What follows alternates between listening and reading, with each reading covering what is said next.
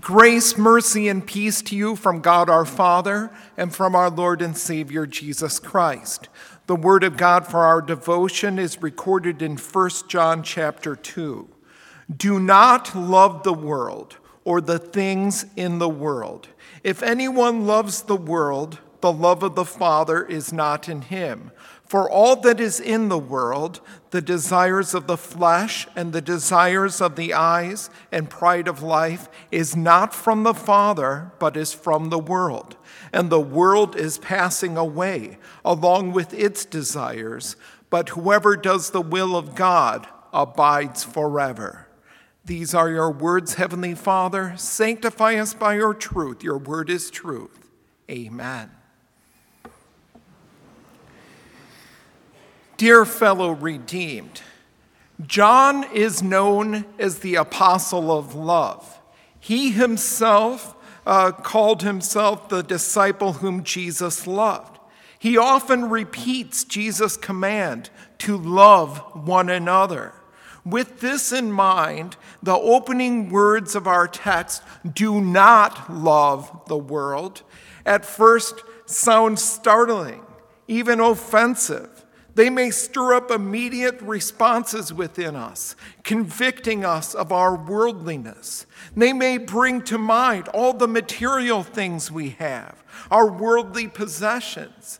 We may think of all the things of this world we love to do that bring us pleasure, from the TV series we binge watch, to the sports we play, to the music we stream, to the foods we indulge in we may wonder at God, of whom we read in the same letter that He is love, commanding us not to love the world. After all, God so loved the world, as many of us memorized from childhood. So, what is meant here? What is meant by love? What is meant by the world? What is it exactly that we're forbidden to do?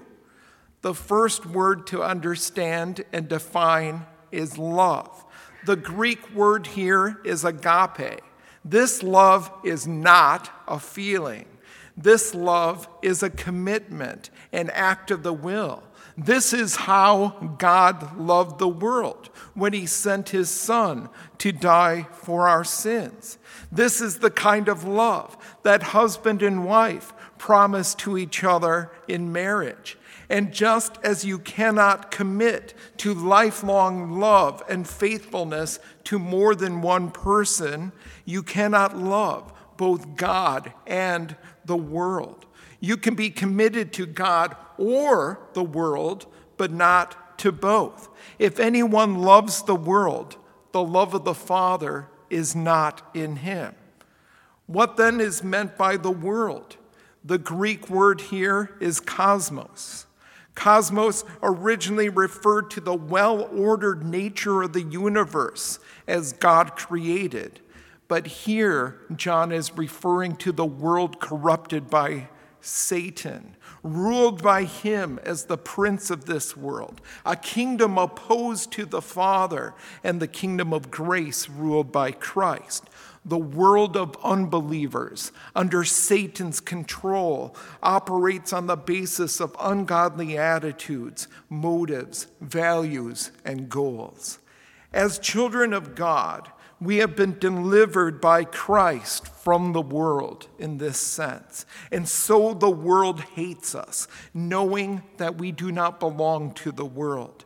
Therefore, with the hymnist, we asked, we ask, What is the world to me? What is the world to me with all its vaunted pleasure when thou and thou alone, Lord Jesus, art my treasure? Not only are we warned not to love the world, but also the things in the world. To clarify, God has given us many blessings on this earth to be enjoyed, such as relatives, friends, the beauty of nature, our home and occupation. We may appreciate and work in them and use these gifts rightly to serve our neighbor and glorify God. But there is a danger that each of us face, that we would make our earthly blessings and possessions the main thing in our lives that we strive after, so that they become an idol, a false God. What is it that the world seeks?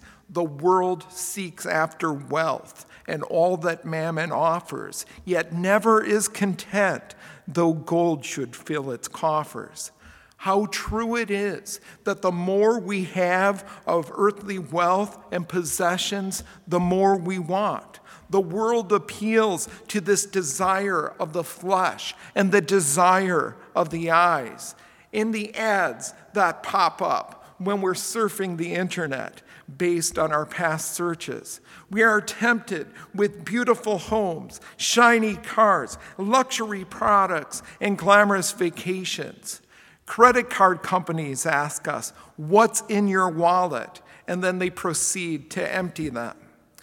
As, ch- as a child of God, redeemed by Christ, and called by name in baptism, each of us may say, I have a higher good. Content with it I'll be. My Jesus is my wealth. What is the world to me? Christ gives us life and breath every new day. His mercies are new to us every morning. His peace, His forgiveness, His love never go out of style. And best of all, He gives them all to us for free. Longing for the true wealth Christ offers smothers the lust the world seeks to inflame. The pride of life is also a temptation each of us faces. The world seeks to be praised and honored by the mighty, yet never once reflects that they are frail and flighty. Famous athletes and politicians enjoy being showered with praise and accolades, but so is each of us prone to pride. We long to have people take notice of what we've done and to give us a pat on the back. And if we need to put someone else down to get the recognition we feel we deserve, so be it. Social media provides the perfect platform for us to toot our own horn, while at the same time tearing other th- others down, all in a quest for more likes and more followers. No matter how much praise we get from the world, God knows the ugly truth. He knows how rotten we are in our sins. But because of Christ's perfect life, lived in our place. God looks at us with approval. Clothed in Christ's righteousness by faith, God will raise us up from afar the, from perfect life and say, Well done, good and faithful servant. Come, share your master's happiness. If worldly praise and honor are what we seek, we may get it, and that's all we'll get. But if we love God, we know it doesn't matter if anyone notices us now because God in Christ sees us as his children, children with whom he wants to spend an eternity. The world abideth not. Lo, like a flash, twill vanish with all its gorgeous pomp. Pale death it cannot banish. Its riches pass away, and all its joys must flee. But Jesus doth abide. What is the world to me? This world, with all its sinful lusts and passions, is passing away. The sentence of condemnation is spoken, and the final destruction is inevitable. Not only are the world and all its so called pleasures transient and fleeting, they are also corrupt and subject to eternal damnation. By contrast, but whoever does the will of God abides forever. When Jesus was asked, What must we do to perform the works of God? He answered, This is the work of God, that you believe in him whom he has sent. By the Holy Spirit working faith in our hearts through the word in baptism, eternal life is ours. As recipients of God's gift of eternal life, we ask, What is the world to me? Until we die, we will live in this world, but the night before he died, Jesus prayed for us that though we are in the world, we may not become part of it. Through faith in Christ, we are in the world, but not of the world. We are strangers here. Heaven is our home. Our minds are set on things above, on heaven and its riches, not on earthly things, this world and its desires. Our hearts are not filled with worldly cravings, lust, and boasting because they are filled to overflowing with God's love for us. And our only boast in what is in what Jesus has done for us. He suffered hell in our place. He washed us clean and gave us life. He fills us with hope, not just for this life, but for all eternity. What is the world to me? My Jesus is my treasure, my life, my health, my wealth, my friend, my love, my pleasure, my joy, my crown, my all, my bliss eternally. Once more than I declare, what is the world to me? Amen. Glory be to the Father, and to the Son, and to the Holy Ghost, as it was in the beginning, is now, and will be forever. Amen.